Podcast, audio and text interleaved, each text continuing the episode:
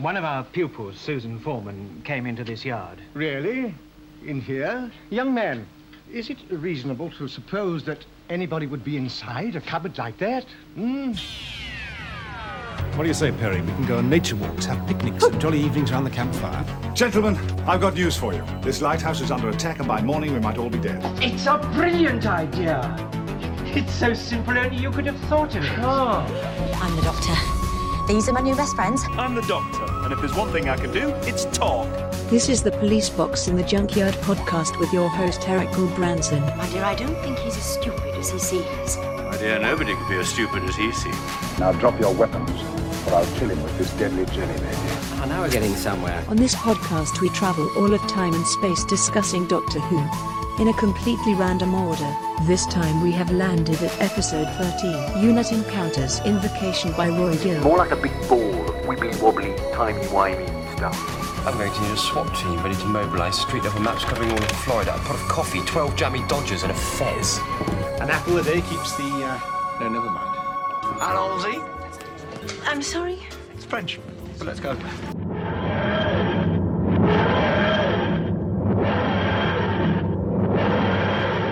Hey everyone, welcome back to the Police Box in the Junkyard podcast. I'm Erik Gould Branson, your host, and with me, as always, my good friends and co-hosts of the podcast, Mr. Asad Keski and Mr. Matthew Kressel. How are you guys doing this evening? Pretty good. Oh, could be better, could be worse. Yeah, that's kind of how I feel right now, so. Wow. It's been a little bit of a rough week for me, so just dealing with illness and stuff in our house, and hopefully all on the way to getting better and getting over all this junk. So it's other than that, I've been good though. I can't complain too much. The silver lining is I have plenty of time to sit around and I've been working my way through the Doctor Who Season 8 Blu-ray set and all the special features and everything, which has been consuming much of my time. So exciting.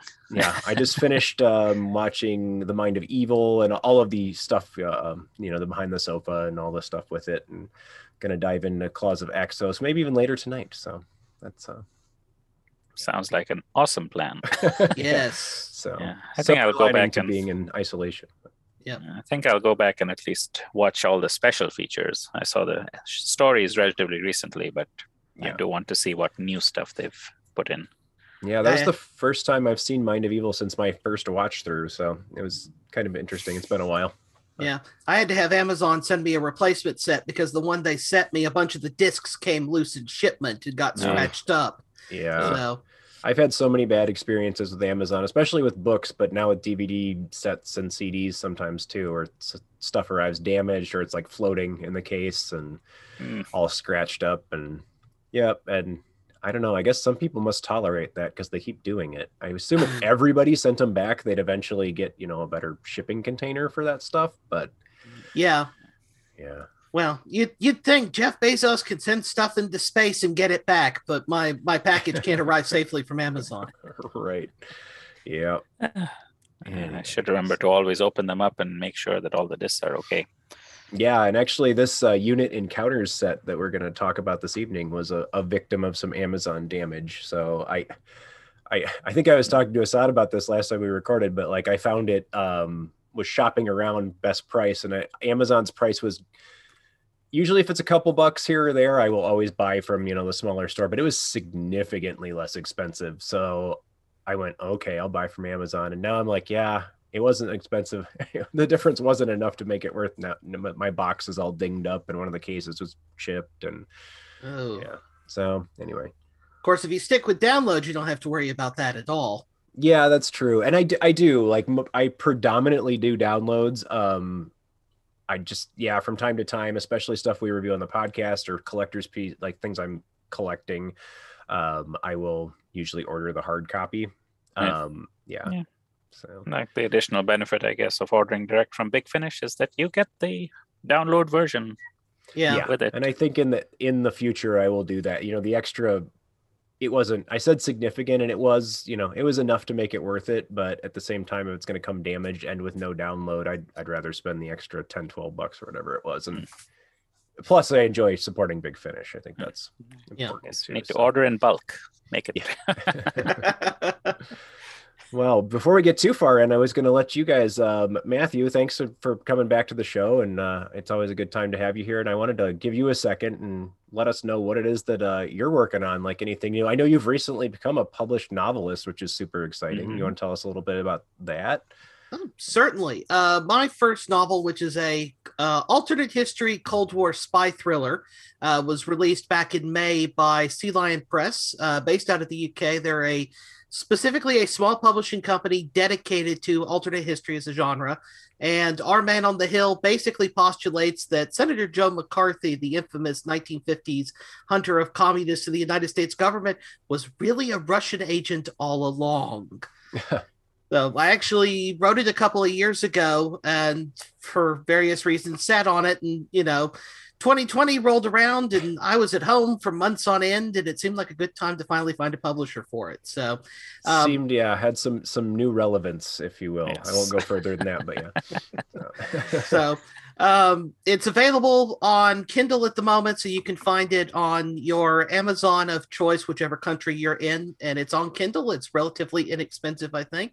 So feel free to check it out. And I'm in the middle of a couple of other projects at the moment, which I'm actually going to be in a charity anthology, hopefully going to be published maybe by the time this goes out. I don't know exactly what the schedule is. So a company called Altrix Books.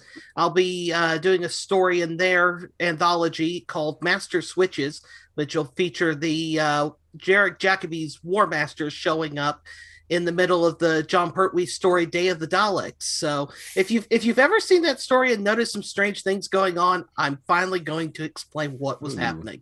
Well, that sounds interesting. Yeah. Keep us posted on that. I'll have to check that out. So will do.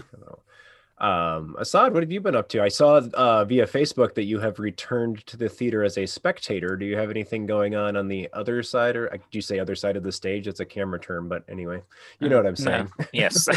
No, it's just nice that live theater is starting back up again slowly. Audition notices are going out. If I see anything that looks interesting or is conveniently located, well, and combination of both. Yeah. I'll go out and try out for that. It was an open mic thing that we were doing, so I did get to do some reading on stage. Cool. So neat. Yeah, but thank heavens. It's nice that things are finally coming back. I have a little bit of, due to my recent infection. I'm a little skeptical myself of whether I'm going to be joining back into that stuff or not. I was planning on doing some stuff in the fall. I'm still planning on doing Chicago TARDIS. That'll be the last thing I give up, honestly, but we'll see where we're at that point. But I'm gonna hopefully I'll be there. Yeah, I feel like I'll be pretty safe now going through, having COVID and being vaccinated. Right. I should be one of the safest people walking around there. So anyway, that's other than, the second episode of Unit Encounters, which is called Invocation, which we're going to be looking at tonight. Have you guys, I mentioned that I've been working my way through season 8. Have you guys, what Doctor Who stuff have you guys been up to lately, or been checking out lately? Or is there anything that's got you excited? Haven't seen anything new recently, except, again, I went through the whole box set of the Unit Encounters. And I ordered the first, I just got the first collection of the 13th Doctor comic strip stories from Doctor Who magazine. Oh, so, yeah. Okay. It's in my stack of graphic novels. Is that the Mistress of Chaos? Is that the collection? Yep. I have that one as well. I didn't know if they had 2 out yet or not, but anyway, yeah.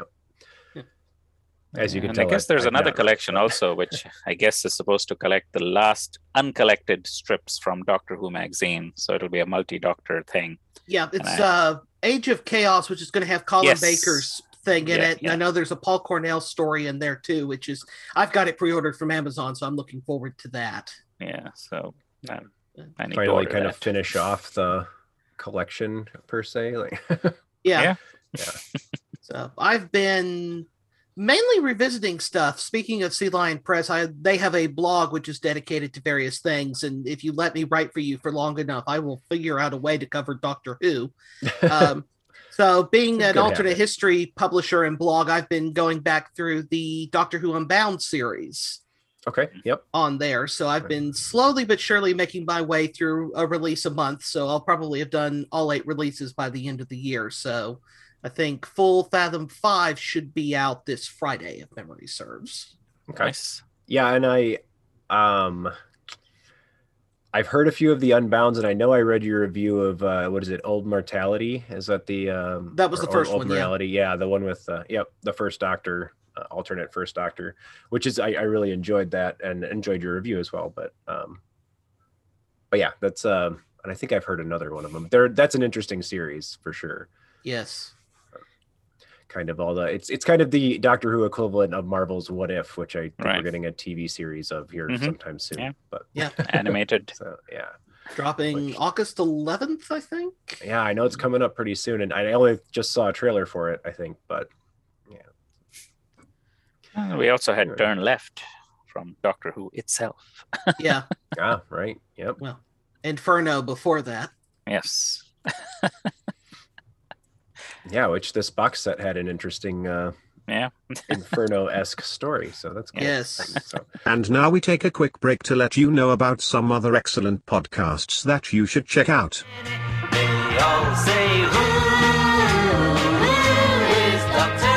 Hello. I'm Larry Van Mersbergen, host and producer of the Doctor Who Collectors Podcasts. Now that you're listening to a thorough discussion of random Doctor Who episodes, why not find them on the Target book range, or the hardcover, or anything else with Doctor Who? For all things Doctor Who collectibles, tune in to the Doctor Who Collectors Podcast, available on Apple Podcasts, Podbean, and everywhere you find your Doctor Who podcasts. Also a proud member of the Doctor Who Podcast Alliance. You're listening to Police Box in a Junkyard Podcast. His hands, you ask and he may show it. He simply elevates a stone where you want I would throw. Hello, fellow time travelers, and welcome to the Doctor Who Target Book Club Podcast, the only podcast to discuss, in story order, all the Doctor Who novelizations. My name is Tony Whitt, and every 2 weeks or so, I'm joined by a 2 to 3 person discussion panel, including our so-called expert who's been a Who fan since 1979. That would be me. We also get the views of intermediate, casual, and novice fans who either have never seen the show or who have never read these books until these podcasts, including... Dalton Hughes. And... Allison Fitz-Seyfried. You can find us on iTunes, Stitcher, Spotify, or wherever you find good podcasts, or even ones like ours. You're listening to the Police Box in the Junkyard Podcast. Enjoy your travels. But I suppose we should dive into talking about the one unit adventure that we are going to focus on, and that is the second story in the 5th season of Big Finish's new unit adventures. This box set was called Unit Encounters, and the story is Invocation by Roy Gill. Coming soon from Big Finish Productions, Unit Series 5. As Eildon lay dying, his last words were, "I flee from the hand of the Grey Man." The Grey Man? Long, twisted fingers, reaching out. Suspect numbers are increasing. We're getting people out of the affected areas, but if the ghost zone continues to spread, we'll have a mass riot on our hands. Directed by Ken Bentley, starring the regular unit cast, which is Gemma Redgrave as Kate Stewart, Ingrid Oliver as Osgood, James Joyce as Captain Josh Carter, and this story not so much, but I'm going to throw him a cast mention anyway, as Ramon Takaram as Captain or Colonel Shindy as well. So. Hopefully I didn't totally butcher the pronunciation there, but he stars very heavily in every story, but this one where I think he's only got a line or two. But anyway, he gets it because he's a regular. So I'll get you a quick synopsis of what Invocation is all about from the back of the CD.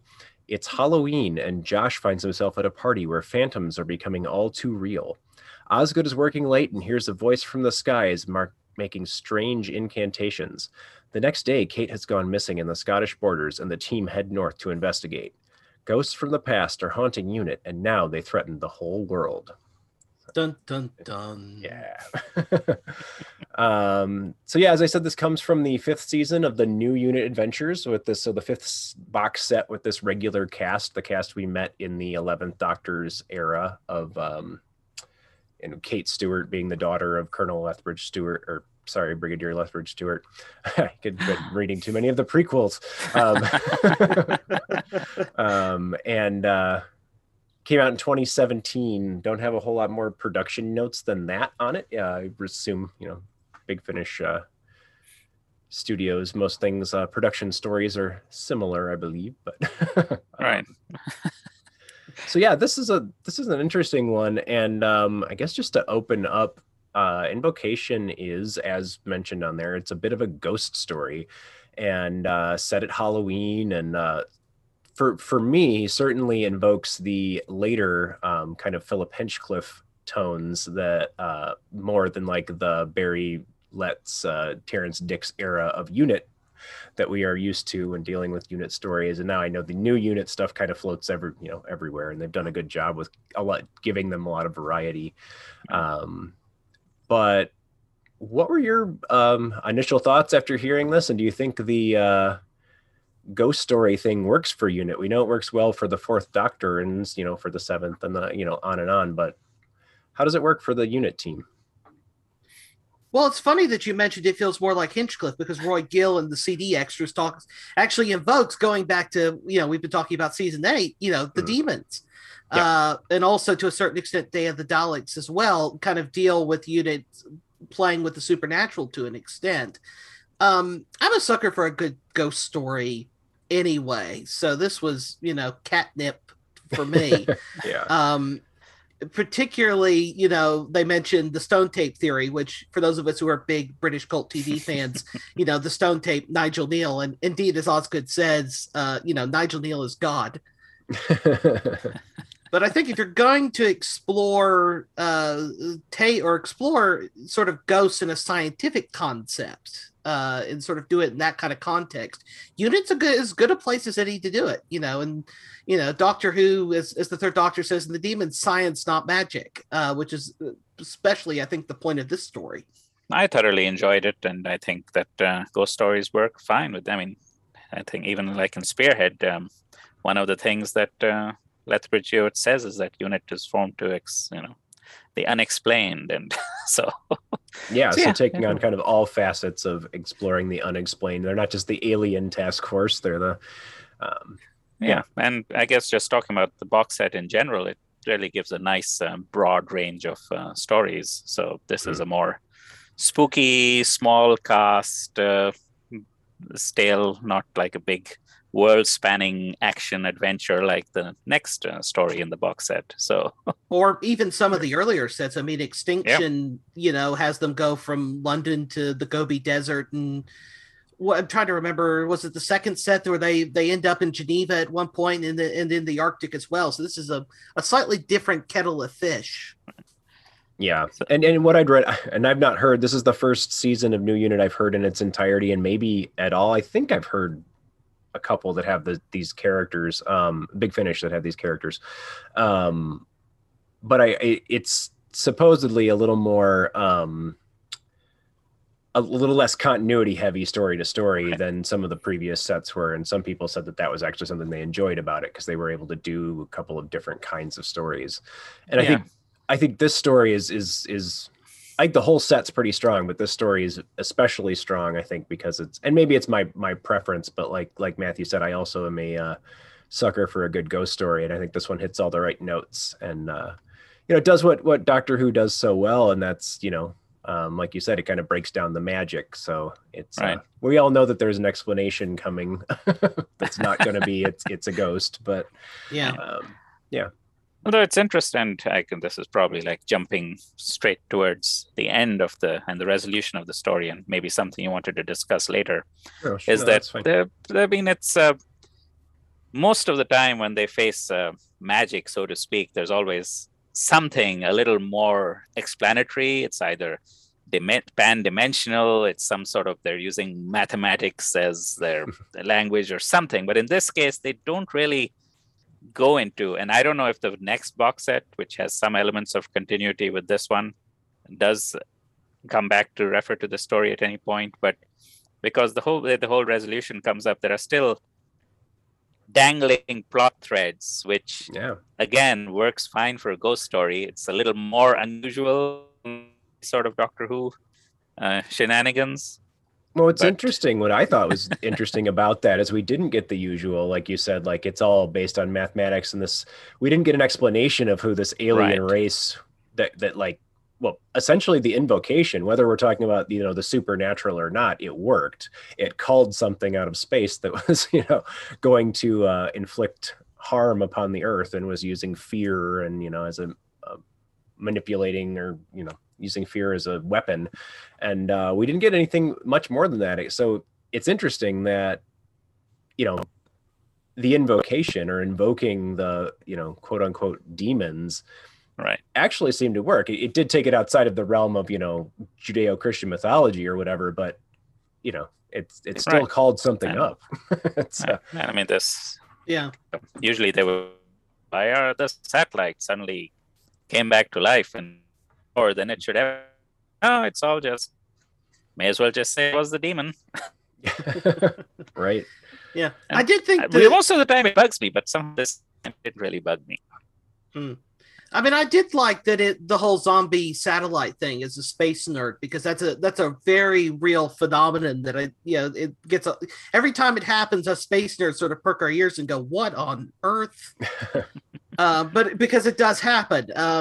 As far as we know, nothing quite along these lines, but it is a definite thing that happens, and it adds to the ghost story flavor to it as well, which is the funny thing about it. Because, I mean, one of the big themes of this box set is that it's always, you know, it's the past coming back to haunt Unit, whether it's old foes, or in this story, you know, Kate's dealing with some kind of loose ends as well from her dad's time running Unit. So it's an interesting kind of thematic thing as well that they've got going on here. I will say I did think when it was, by the time it was over with, there was one thing that was bugging me when they explain what's causing it and how it's all working, which is great, except for the fact that the satellite is in space, which made me wonder how the particular medium is working that's causing the haunting. Yeah, I'm not sure that there was like a lack of... a lack of like expositional, you know, explanation of what exactly is going on. It's just kind of like, oh, they're, you know, whoever they are, they're controlling the satellite, and, you know, they brought it back to life.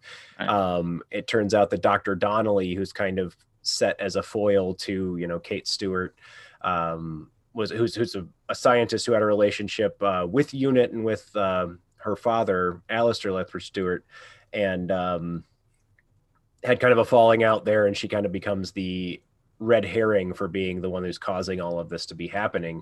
And yeah, it turns out it goes way above and beyond her at the end. And so if anything, this was kind of like occasional episodes of the X-Files or of Evil, where you're kind of like, okay, so could have been magic or the devil. Yeah, there's actually nothing that says concretely, except that exists in the universe where that, you know, usually is not the case. Right. There's nothing that says concretely it's not, or that, you know, a character here or there in this narrative couldn't walk away and, you know, that's what they observed, or that's the events how they understand them. So, we've already kind of talked about a few of them, but like to you guys, what do you think are like the main strengths of the story? And we could kind of go into a little bit more of plot points about it. The synopsis I gave wasn't incredibly descriptive, so feel free. You're not repeating anything if you go a little bit into that. But like strengths of the stories, weaknesses, favorite cast members, standout performances, anything that like really that you really like enjoyed about this, or vice versa. I just thought the whole thing just hung together pretty well. All the voice acting was strong. The sound design was strong. I really liked it. really helped.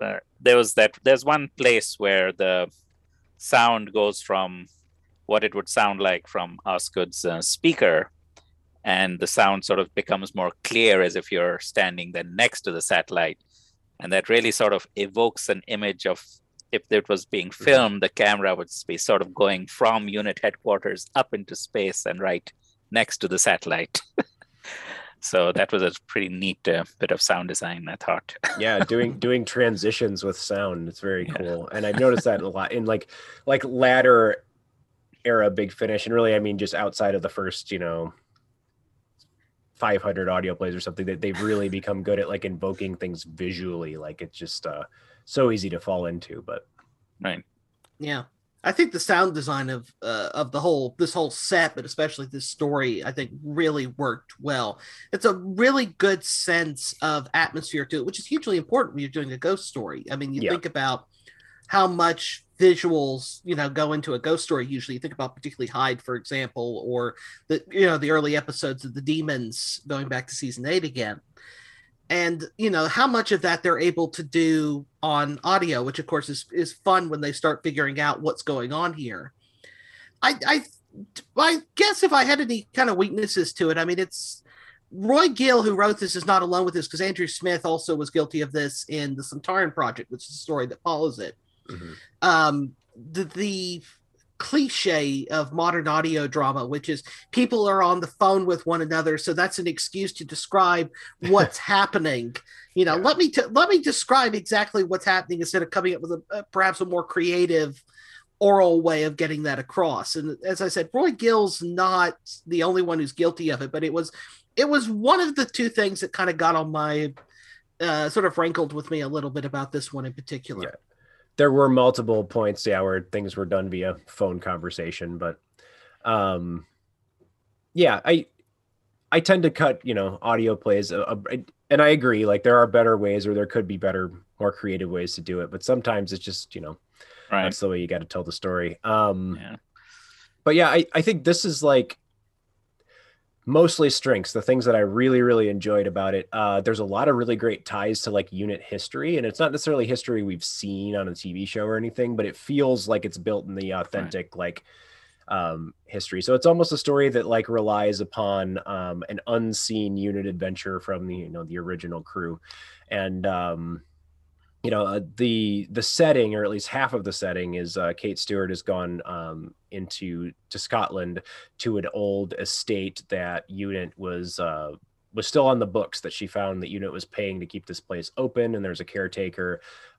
Basically, she's going up to see what's going on there, why they have it, and essentially to pull the plug on whatever project is going on.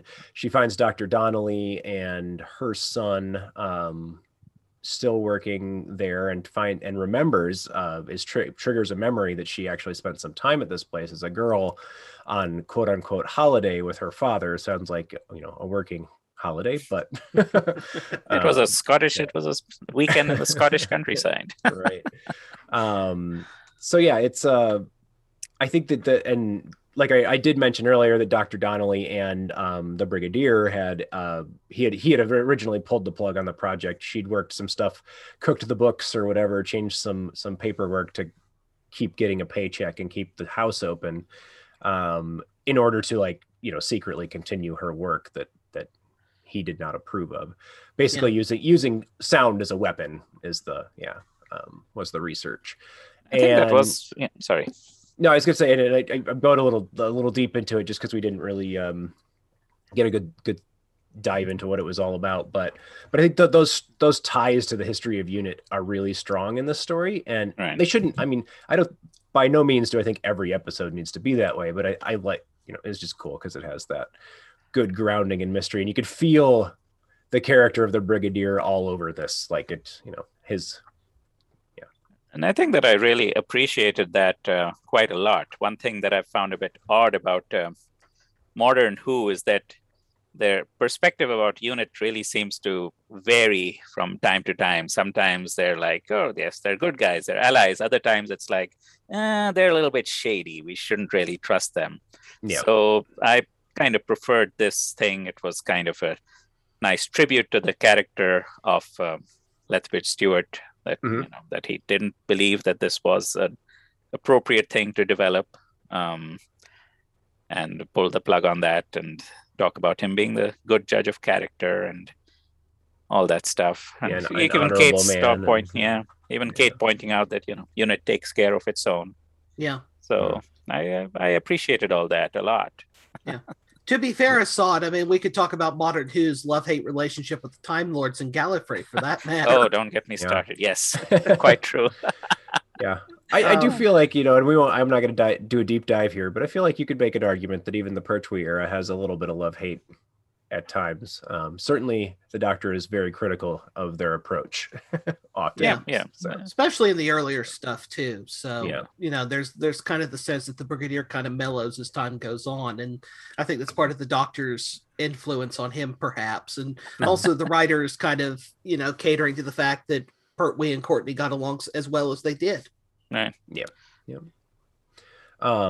Another thing I think works really well for me, at least, is I think that there's actually a good mystery here. Like, it's not, like we talked about, we know it's Doctor Who. We know we're going to get something that's kind of, it's not going to be a straight ghost story. It's going to be kind of a tech, you know, slash extraterrestrial slash, you know, whatever you're, usually the ghosts are going to come from two places. It's advanced tech. It's, you know, alien species. It's, you know, whatever. But I feel like, I feel like this one works as a mystery pretty well. I don't think you ever really, you know, have it pegged, or at least not from the get-go.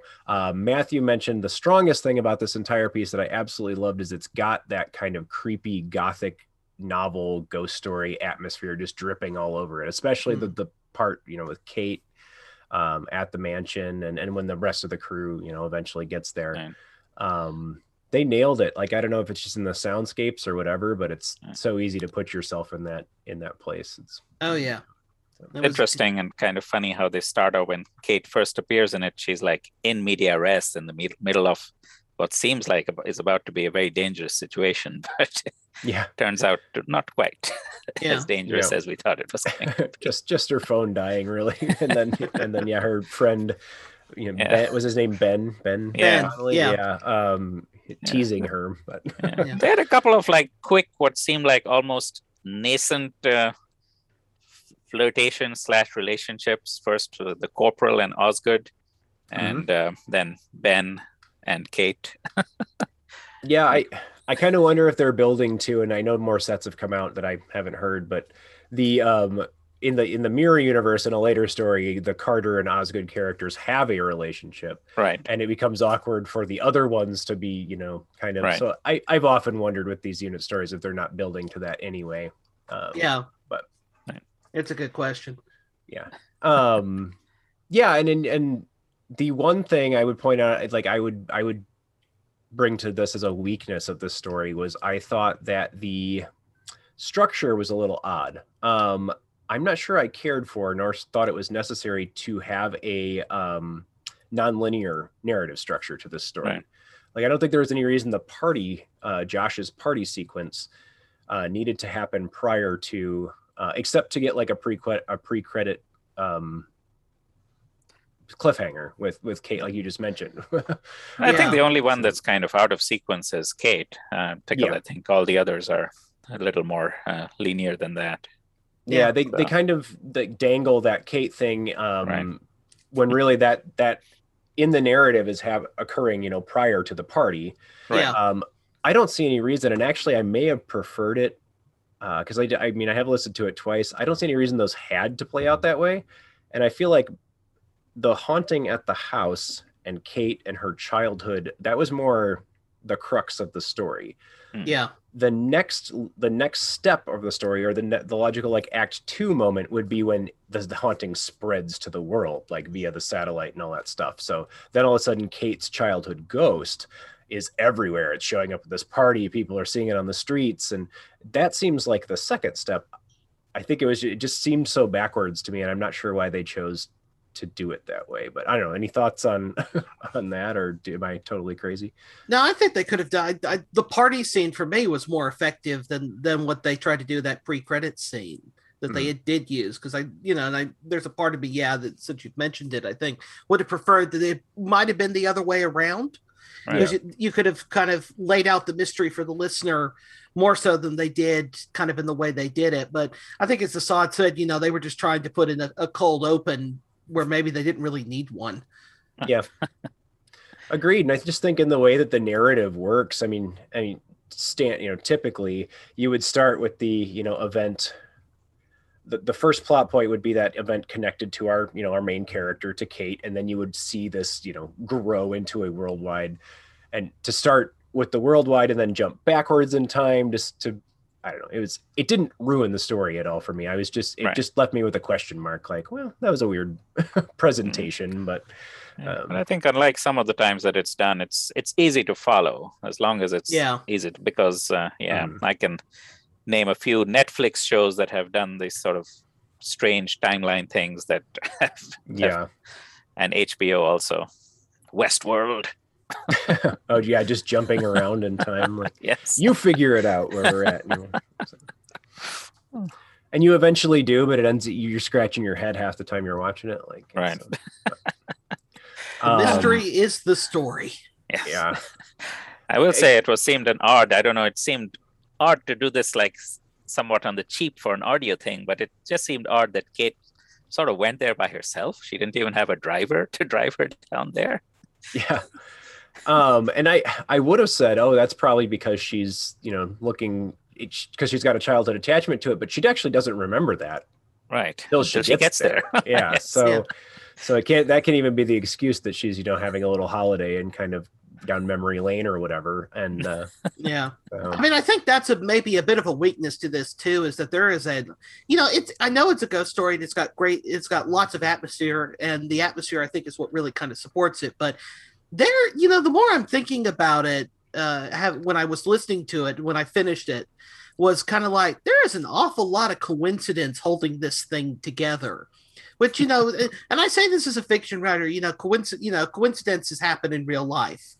Coincidences are always a part of storytelling. There's an awful lot of them in this one, because not only is the satellite just happens to come back alive, saying this thing connected to this house at the exact moment that Kate shows up.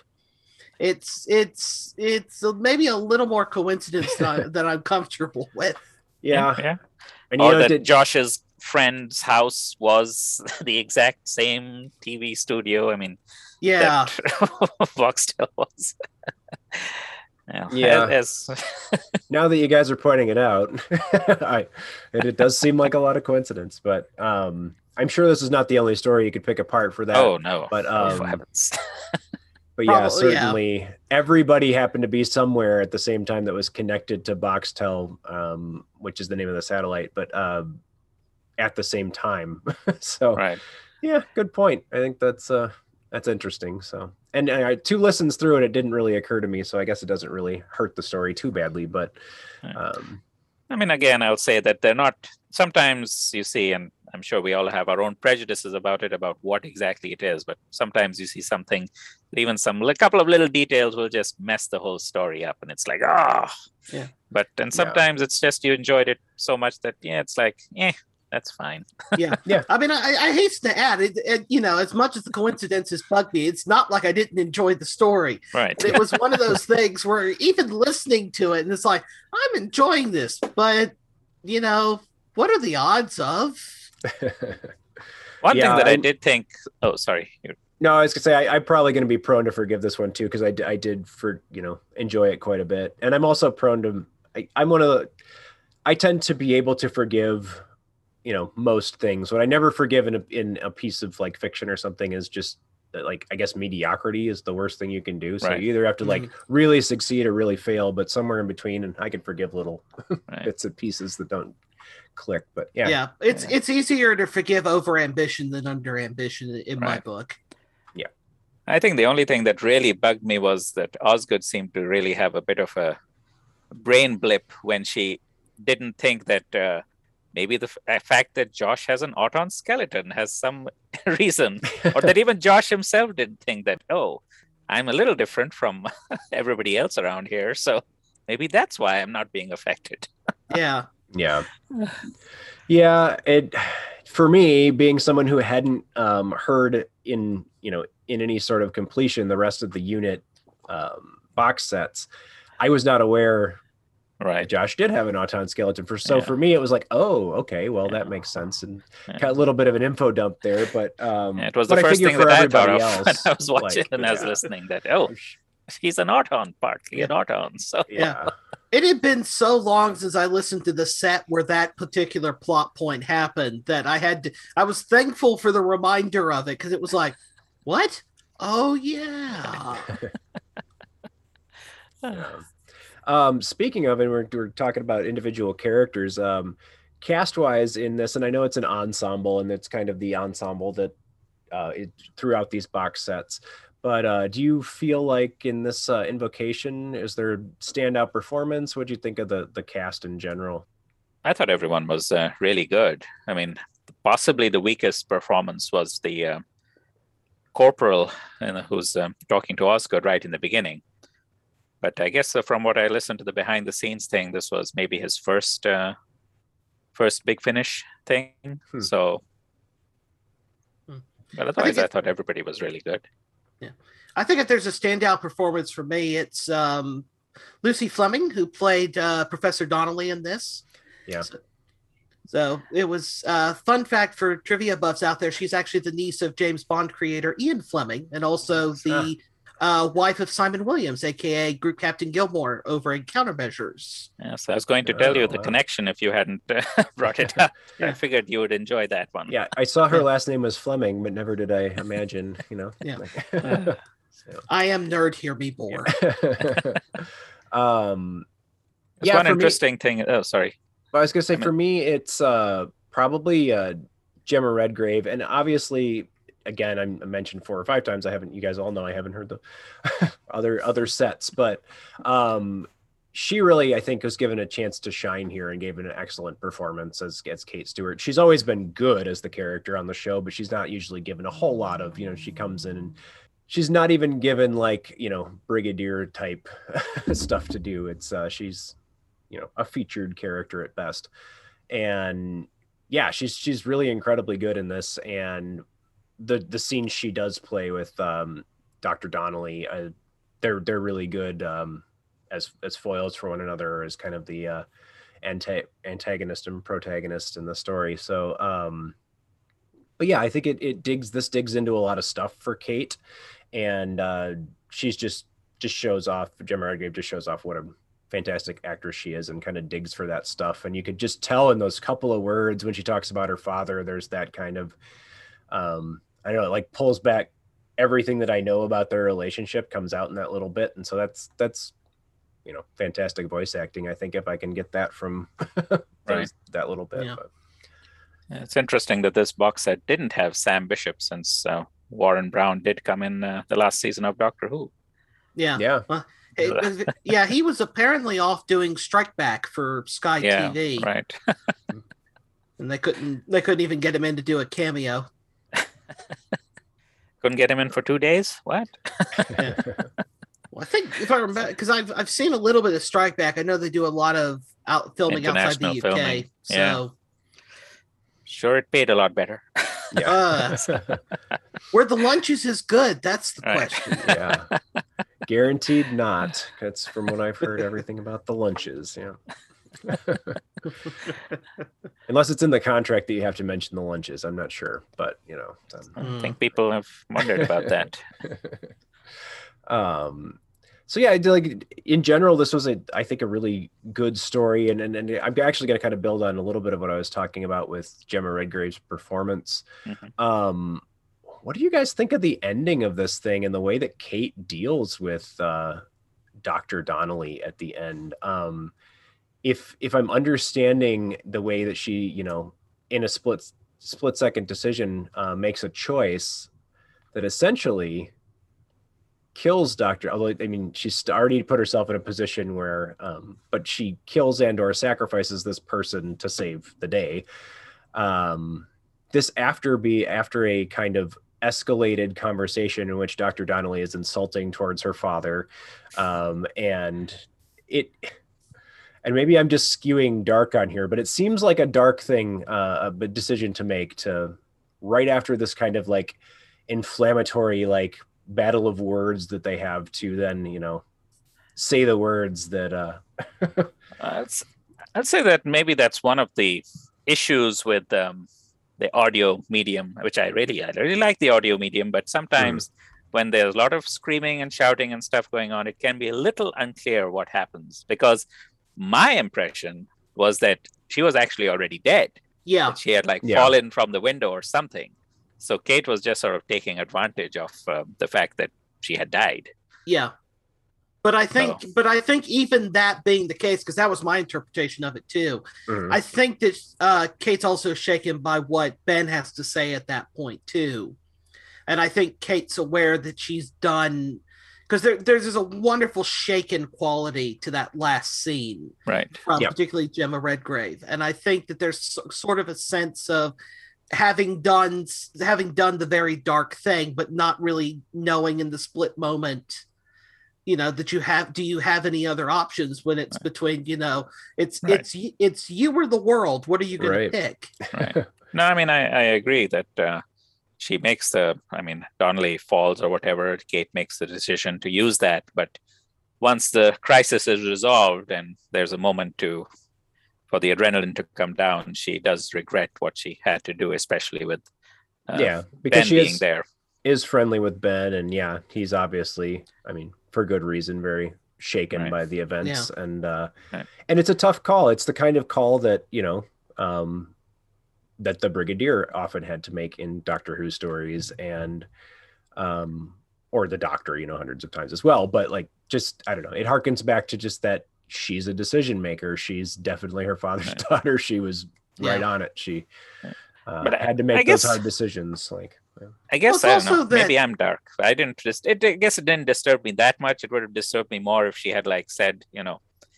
shot Donnelly, or, you know, pushed her into this path of something and said, okay, that's or said the words first and then bang, you know. Yeah. No, and it wasn't that dark. Like, she didn't literally. That's why I suppose I shouldn't have used the word kill in there anywhere, because it's inaccurate. But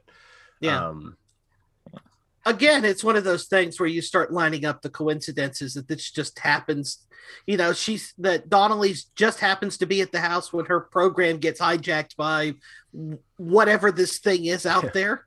Mm-hmm. But it is also that sort of gothic fiction trope that whenever you you do this sort of thing, there's a price to be paid. Right. So it does. The old mad scientist kind of rule. When you go, when you push too far. Yeah. And somebody has to fall from a great height to symbolize falling into hell. So, you know. Plus, it all ties together neatly with the story of Lord John. The original priory owner. So in that way, it's actually a little bit trite. But again, not a negative, but... But I think that triteness actually like fits nicely into the style of a story. I think that's borrowed from Gothic literature and kind of, you know, all of that stuff has that little bit of triteness. You know, there's the legend of the old spooky house, and you know the legend is going to replay itself, and that's kind of the kind of story. And so there's a like really cool that I hadn't to just jump into the next thing there because we kind of brought it up, but there's a really cool kind of legend built around this whole house that just happens to be like a unit property, but something that, you know, Kate became aware of as a girl when she was spending time there and playing with Ben. And they even have the little, you know, kind of nursery rhyme about the little gray man and this kind of spooky ghost. And the coolest thing about it, I think, is they don't give you a whole lot of like, hey, this is exactly what the ghost looks like. There's kind of some description here and there, and like, oh, he's gray, and they call him a little gray man, they call him a gray specter, they call, you know, I kind of imagine that people are seeing different things, but I'm not sure. What'd you think about like kind of the mythology, the little bits we got of Ealing, it's Ealing House, and just kind of what did that add to the kind of gothic roots of this story? Oh yeah, no, I think like you said, it all sort of fits into the same gothic macabre style of things. Yeah, And, you know, somebody who's done a little bit of reading up on the paranormal, you know, a lot of hauntings tend to be subjective anyway. Right. Especially, you know, which in fact, the solution that Roy Gill employs for what's going on here is used as an explanation for why they're so subjective. So it, you know, from a parapsychology point of view, it fits in too. What was the name of that theory? I remember them talking about it. In the Stone Tape theory. Yeah. Which is it's also known as residual haunting phenomenon, and it gets its more colloquial name from Nigel Kneale's classic Christmas 1972 BBC drama about a group of sound engineers in a house experimenting with new recording mediums, because this was the early 70s, and they end up discovering that traumatic events or big emotional events are somehow imprinted on places and in structures. So that's the idea of what might be happening here. And it's a real life idea in parapsychology to explain why particularly, you know, battlefields or murder scenes and stuff seem to have so many ghost reports, because, you know, it makes sense that those would be places where you would have traumatic events. Somehow we don't have a mechanism for it, at least that we're aware of, that gets imprinted on the landscape. Sapphire and Steel does the same thing, and at least in their first story, possibly in others as well. I remember that from that show, and that the first story is the one I specifically was thinking of when listening to this, but also when you explaining that. So, anyway, so I think obviously the story was effective enough to invoke us to get into a conversation about this. So it's do you guys have any final thoughts about Invocation and anything we didn't get to already? No, I don't think so. It's just a neat little ghost story with a very unit twist on some old ideas. Yeah. I totally agree with that. I guess let's go ahead and give this thing a grade, and I'm going to do it, obviously, out of 5 little gray men for this this one. But if you had to give it a grade, where do you think you'd land on this one? I think I'd give it like a 4.5 little gray men. So I really enjoyed it. I think one more. I haven't listened to volume 6 of Unit yet, but I'm wondering if Ben will return as an antagonist. Because he's got computer skills, and volume 6 is cyber reality about Cybermen. So, good. Yeah. Very well. 4.5 from me. What about you, Matthew? I think I'm going to give it just a solid 4 little gray men from me. It's a very effective ghost story. I think some of the coincidental stuff and some of the kind of phony, you know, sort of the phone conversation, let me describe exactly what's happening to me right now, I think knocks a star or a half star off of it for me, or little gray man I should say. But it's a very effective little ghost story. I think if you enjoy the kind of the gothic thing, well, I mean, if you're listening to this, obviously you're a Unit fan, and if you're a Unit fan, you're probably going to enjoy that kind of thing anyways.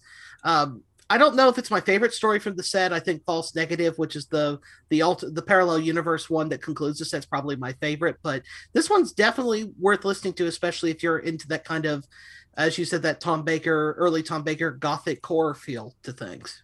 Yeah.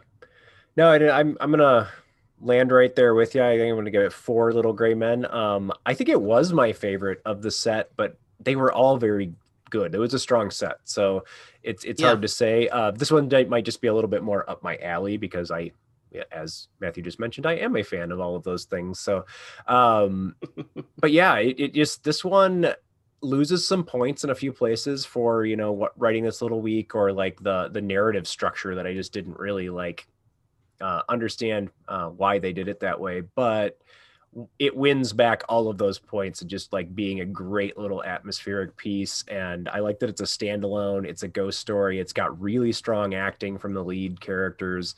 Just a lot of really great stuff. I don't know. You can't do a whole lot better than that. And I liked that they were kind of and I expected it to be more of a season-esque box set, like some of them are. And it's not that it wasn't, but it certainly had that, you know, kind of classic feel of being a little more episodic. And Yeah, I thought that was cool. It was gave four like very distinctly different stories, which was fun, and two classic, you know, classic villains popping up is fun as well. But yeah, so I guess that's all that all we have on Invocation. I strongly recommend you look that one up. It is only available as part of the Unit Encounters or Unit Season 5 box set, but as we've been saying all along, all four of those episodes are pretty fantastic. So you could definitely worth your money to pick it up.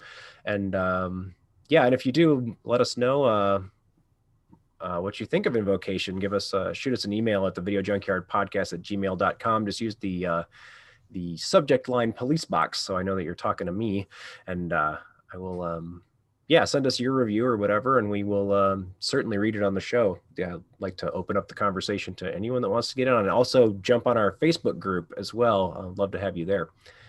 So only one more thing to do today, and that is to hit the big red button on the randomizer and see what it is that we are going to be checking out for next time. So let me push the button.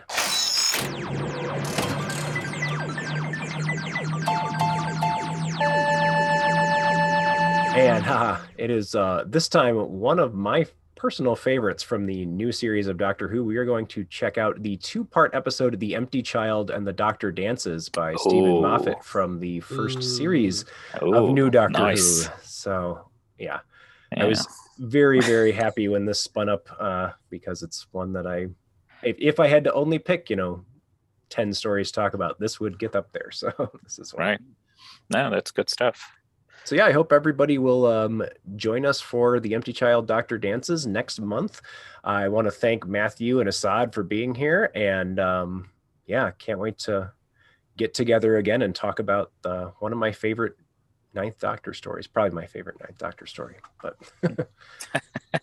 yeah, thanks guys, and we'll thank you. LLAP. Thanks for listening. So long, and thanks for all the fish. Thanks again for listening. I hope you will consider joining us next time for our discussion about a Doctor Who television story, as well as our discussions about Doctor Who audio adventures, both audio books and audio plays. Also, we will be doing discussions of Doctor Who novels, nonfiction books, and other fun stuff. Until next time, I have been your host, Erik Gould Branson, and this has been the Police Box and the Junkyard Podcast. Special thanks to all of our guests and contributors. The Police Box in the Junkyard Podcast is a proud member of the Video Junkyard Podcast family and can be found on most major podcast providers including SoundCloud, Stitcher Radio, Google Play, Podcast Addict, and Spotify. Doctor Who theme composed by Ron Grainer, arranged as Doctor Who Retro theme by Neon Frontier. All rights to Doctor Who and its related materials belong to the BBC.